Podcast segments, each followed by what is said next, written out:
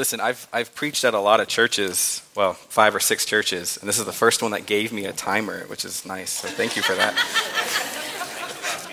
no pressure. Does it blow up at 30 minutes or? Uh, all right, just little shocks. Uh, well, listen, uh, uh, as David said, my name is Tyler McSwain. I am from uh, Metro North Church. I'm the director of outreach ministries uh, at Metro North Church. I'm also at Knox Theological Seminary, working on finishing up my MDiv. Only got a year to go, and you know it's like running a race. You can see the finish line, but you just start you can kind of the temptation is just to start crawling. So I'm trying not to do that, uh, but keep going steadily. Uh, I'm actually joined today by my wife uh, Tracy. We brought our two kids today, uh, Noah and Emily, and my wonderful mother and father-in-law Nelson and Michelle Art are here today as well too. But listen, I've been.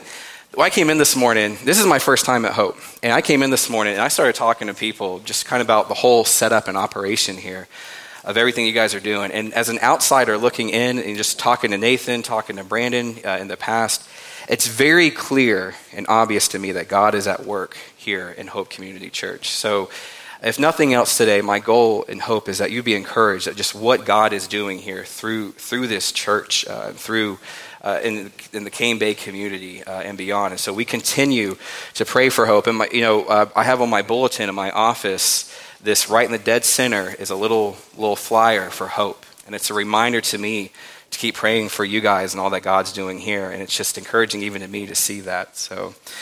Uh, but so let's let's jump into God's word this morning. So you've been going through the Gospel of John Mark, tracking through uh, what the the life and the teachings of Jesus. Um, you know, we're going through our series uh, called "Encountering Jesus," and so today we're going to pick back up in Mark chapter ten, uh, in verse thirty-two. But first, I, I want to share this with you. I often loathe going to the optometrist or the eye doctor because I know what he's going to tell me. It happens every single year. I go, I take the test, they blow the stuff in your eyes that, you know, that make you, you know, scare you. you know, if you've ever gone to the doc- doctor, you know what I'm talking about. But year after year, it's always the same pattern. Your eyes are getting a little worse.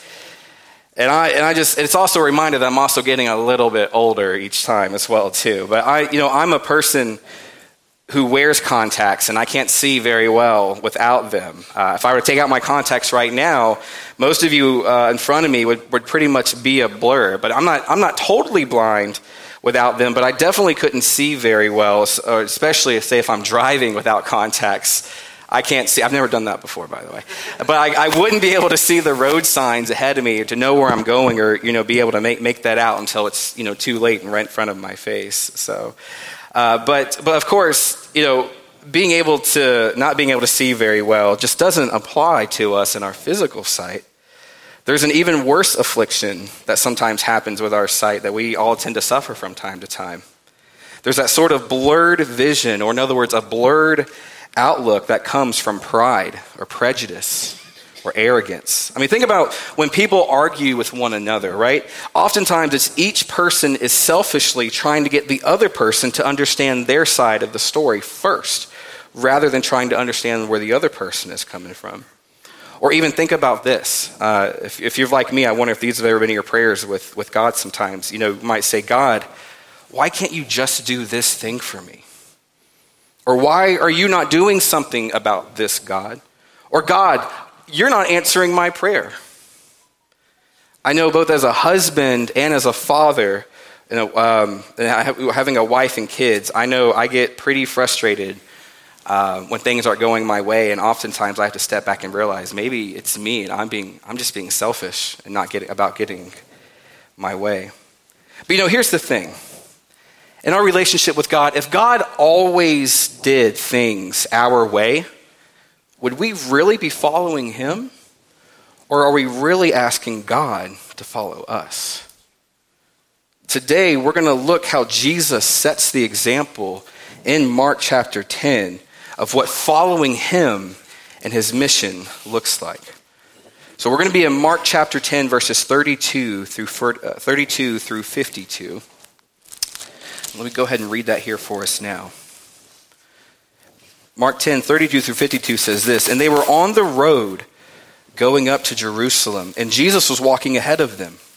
And they were amazed, and those who followed were afraid. And taking the twelve again, he began to tell them what was going to happen to him, saying, See, we are going up to Jerusalem, and the Son of Man will be delivered over to the chief priests and the scribes, and they will condemn him to death and deliver him over to the Gentiles. And they will mock him and spit on him and flog him and kill him. And after three days, he will rise. And James and John, the sons of Zebedee, came up to him and said to him, Teacher, we want you to do for us whatever we ask of you. And he said to them, What do you want me to do for you? And he said to him, Grant to us, or grant us to sit one at your right hand and one at your left in your, in your glory. And Jesus said to them, You do not know what you are asking. Are you able to drink from the cup that I drink, or be baptized with the baptism to which I am baptized? And they said to him, We are able. And Jesus said to them, The cup that I drink, you will drink. And with the baptism with I am baptized, you will be baptized. But to sit at my right hand or at my left hand is not mine to grant, but is for those whom it has been prepared. And when the ten heard this, they began to be indignant at James and John. And Jesus called to them and said to, to, to them, you know that those two, uh, you know that those who are considered rulers of the Gentiles lord it over them, and their great ones exercise authority over them. But it shall not be so among you. For uh, but whoever would be among you, or excuse me, but what, whoever would be great among you must be your servant, and whatever would be first among you must be slave of all. And even for even the Son of Man came not to be served, but to serve and to give his life as a ransom for many. And they came to Jericho, and as he was leaving Jericho with his disciples, a great, uh, in a great crowd, Bartimaeus, a blind beggar, the son of Timaeus, was sitting by the roadside. But when he heard that it was Jesus of Nazareth, he began to cry out and, uh, and say, Jesus, son of David, have mercy on me. And many rebuked him, telling him to be silent. But he cried out all the more, Son of David, have mercy on me. And Jesus stopped and said, Call him. And they called the blind man, saying to him, Take heart, get up, he is calling you. And throwing off his cloak, he sprang up and came to Jesus. And Jesus said to him, What do you want me to do for you? And the blind man said to him, Rabbi, let me recover my sight. Jesus said to him, Go your way, your faith has made you well. Immediately he recovered his sight and followed him on the way. Would you pray with me? Heavenly, gracious Father, we thank you this morning for the very breath that we have in our lungs. As we sing this morning, Father, the breath that we have is a grace from you. So we pray this morning, Father, that as we sit here, as we hear your word, or whether we hear this later on the recording, Father, would you speak to our hearts now? Would you hide me behind your cross and let these words come from you? Speak to all of us, me included, who really needs to hear this most of all this morning. In your name we pray. Amen. The title of our sermon this morning is Encountering Jesus and His Mission.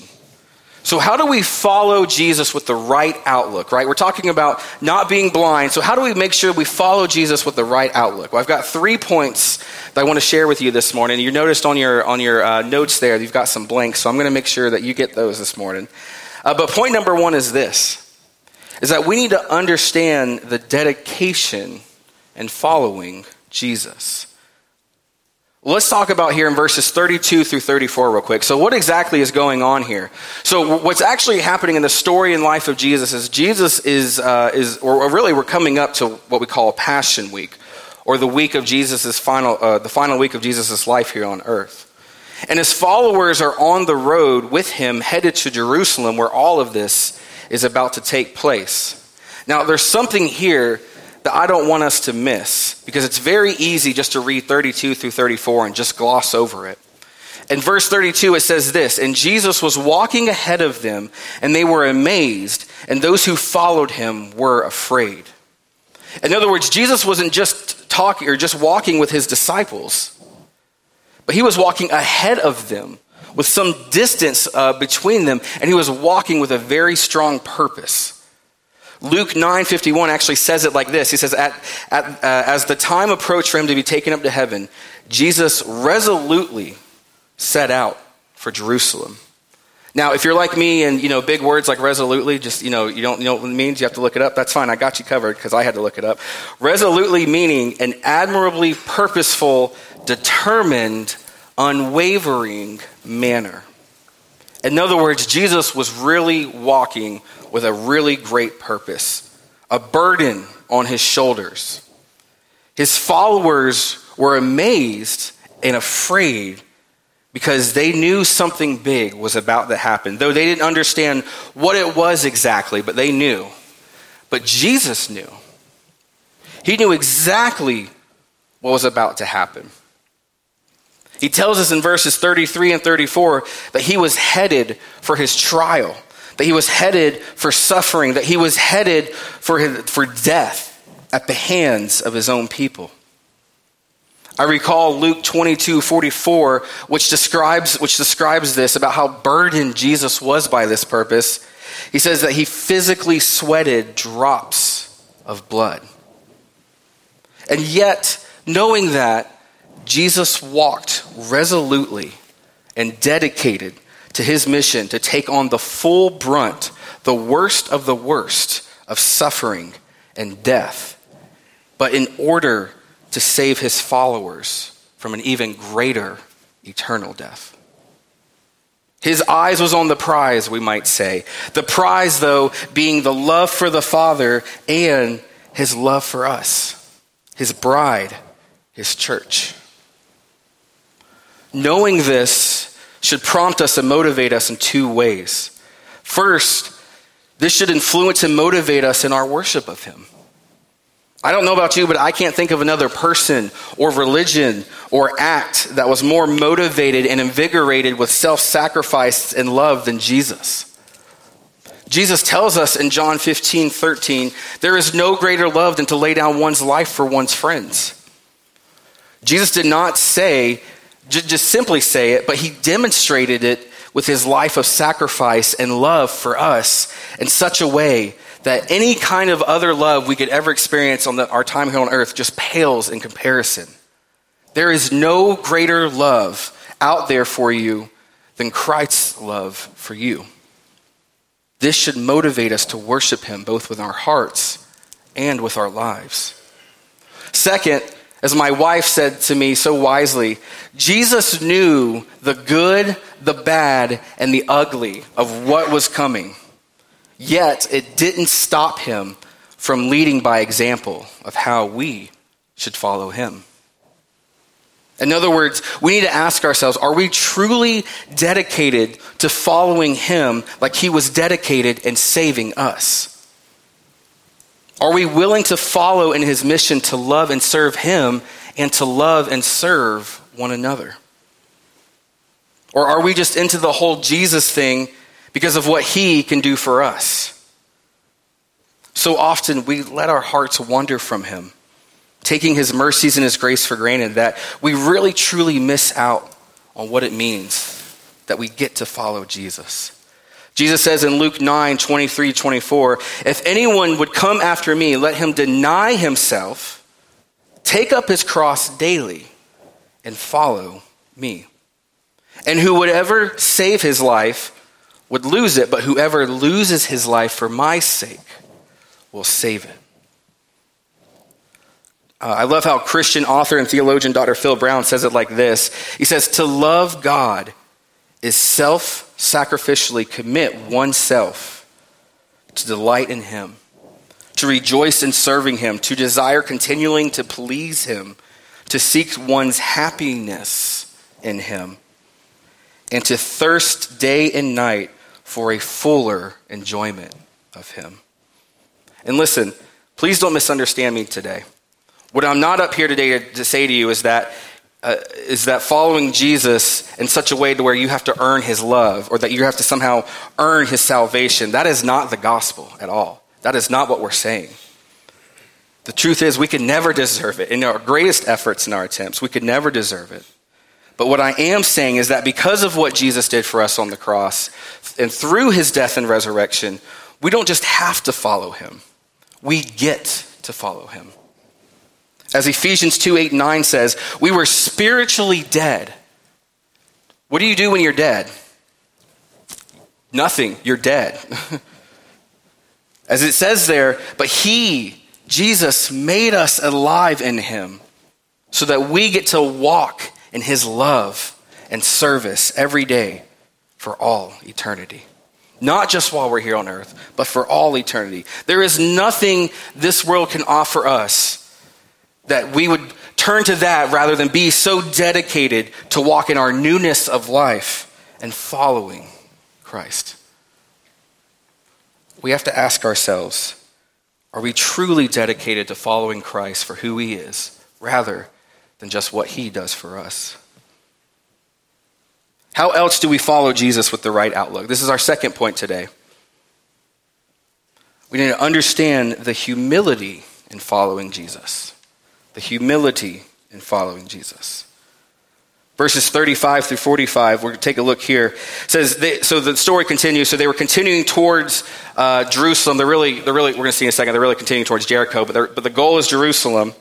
And the story goes on with, with all of a sudden we have both, uh, we have both James and John approaching Jesus to make a rather bold request. It's, it's really quite comical, honestly. They say uh, in verse 34, We want you to do, saying to Jesus, we want you to do for us whatever we ask of you.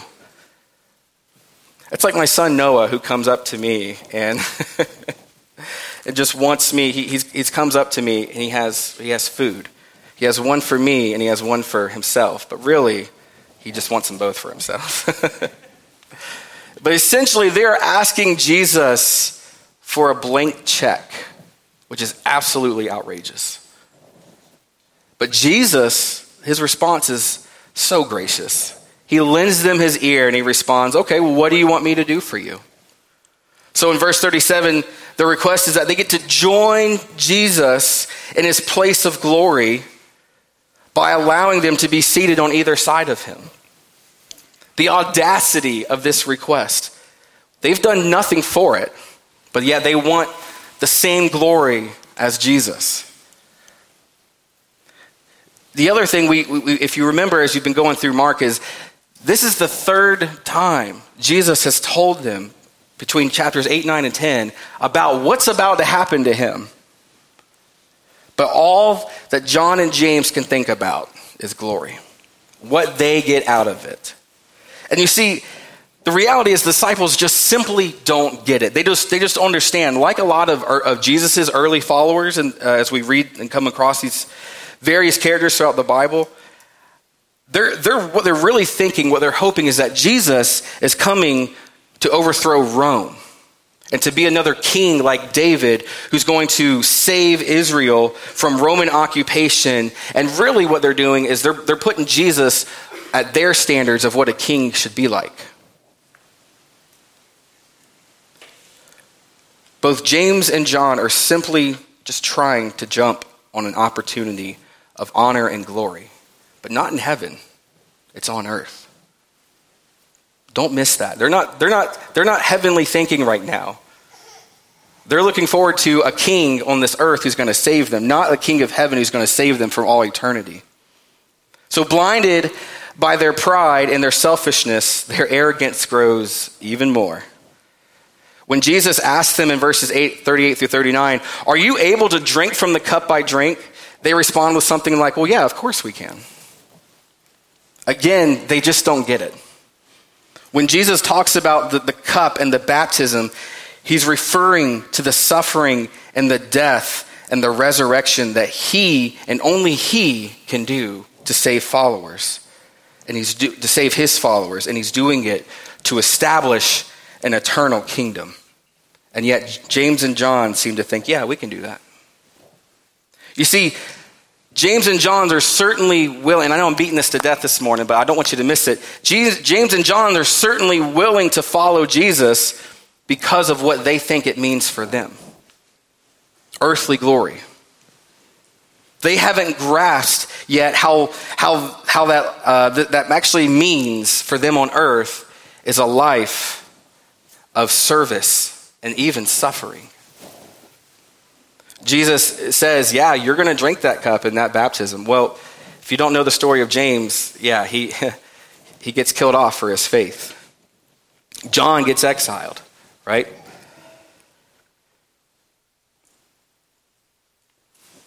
The glory, the real true glory, comes from only what Christ can do. It is by his grace that we as believers even get to participate in his glory in, in heaven. What does following Jesus really look like? He explains that to us in 43 through 44, uh, 45. To be great, you must be a servant. To be first, you must be last as a slave. To achieve glory, you must serve with humility. Once again, Jesus calls us to this, but through his but only through his own example that he sets in verse 45. The Son of Man came not to be served, but to serve and to give his life as ransom for many. For us, the temptation is to think, I would never treat James, or John, excuse me, Jesus, like John and James did. I would never speak to Jesus that way. But the truth is, we often allow ourselves to fall into the very same trap. We often think we've got it all figured out when it comes to following Jesus. The reality is, if we do it based on our own wisdom, we deceive ourselves into thinking Christ would never call us to do something that takes us out of our comfort zones.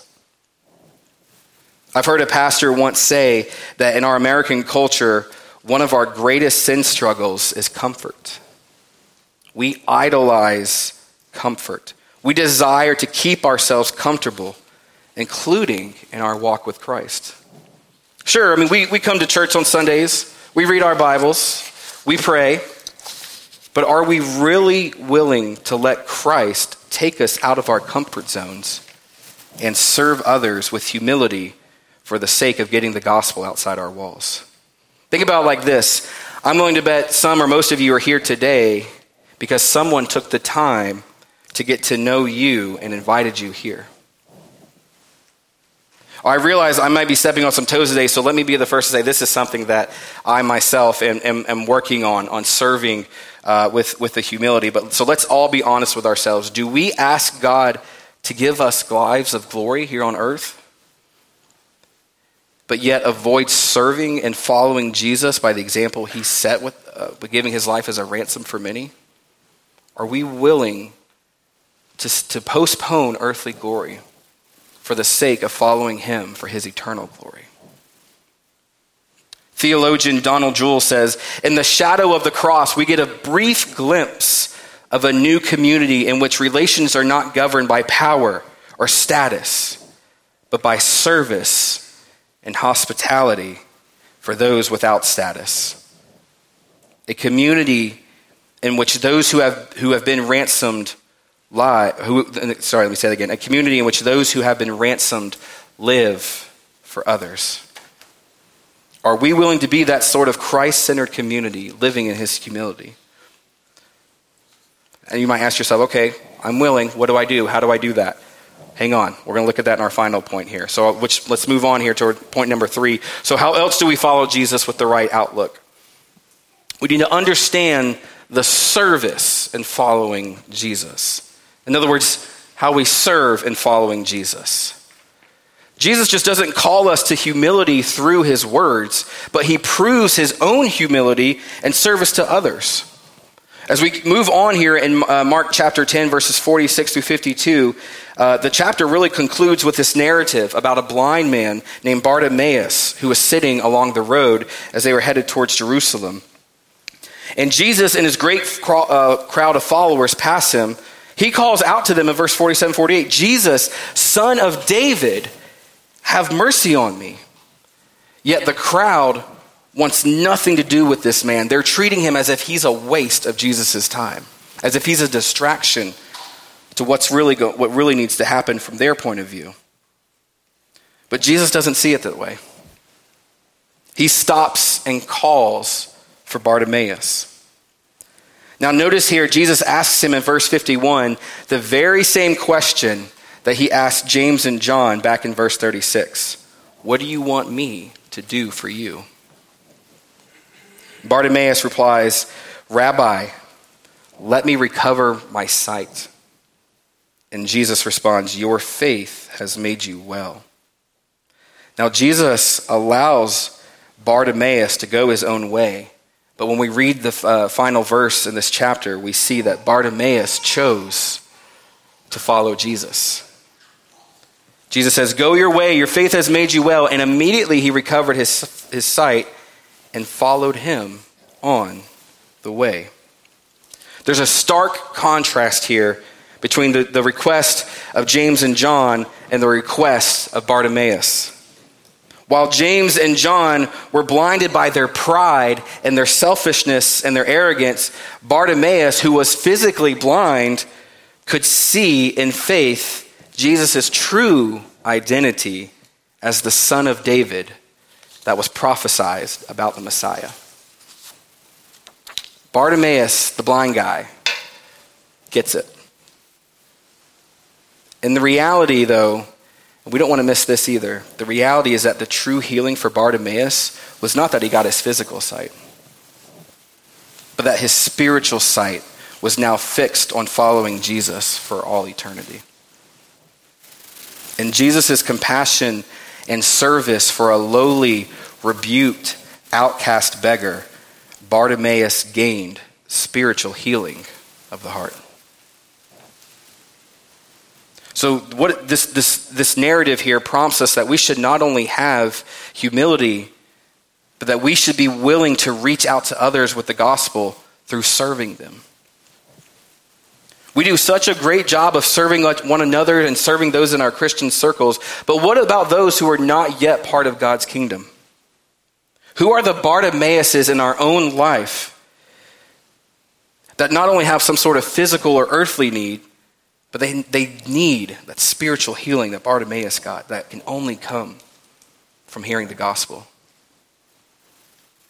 I mentioned this in point two. What are some of the practical ways that we can serve and serve with humility? I've got just a couple things here I want to give out to you. We can use the gifts, the talents, the money, the possessions, and the time, and really the very breath in our lungs that God has given us to bless others. We can build relationship with the lost, living life together with Christ and the gospel in mind. We can go the extra mile for our neighbors and our friends and our coworkers who are, who are in need with Christ in mind.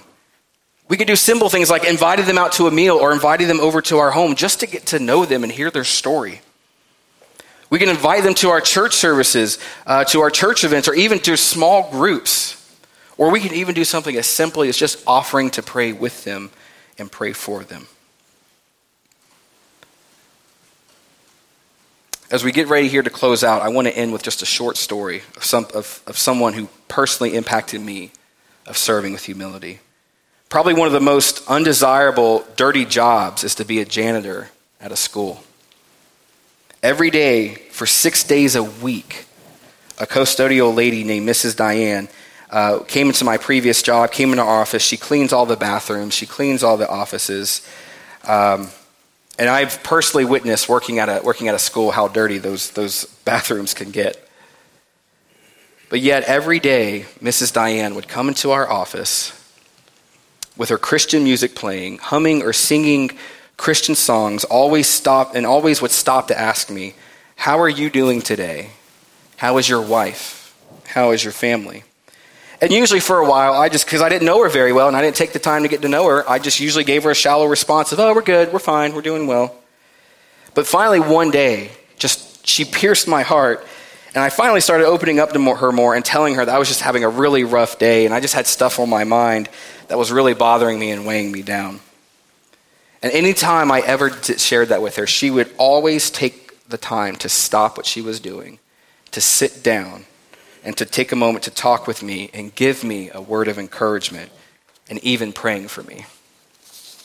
So one day, I mean, this, this went on for about a year of getting to know her. So one day, I just I went up to her. I said, "Listen, I am so thankful that God put you in my life to encourage me." And listen, this was her response. I was touched by it. She goes, "That's exactly why I'm here. My job is to keep everything clean, but I know God really has me here to reach out to others who need to hear the gospel and who need to be encouraged. This is a person who understands what serving with humility in a lowly position for the sake of the gospel really means. So, as we close here, just a reminder to you all. We are dedicated to following Christ, not because we have to earn his love or earn our salvation, but that we get to follow in his footsteps for eternal life and for, for, for his glory. Christ calls us to follow him and his example by following in his humility to serve others for the sake of the gospel.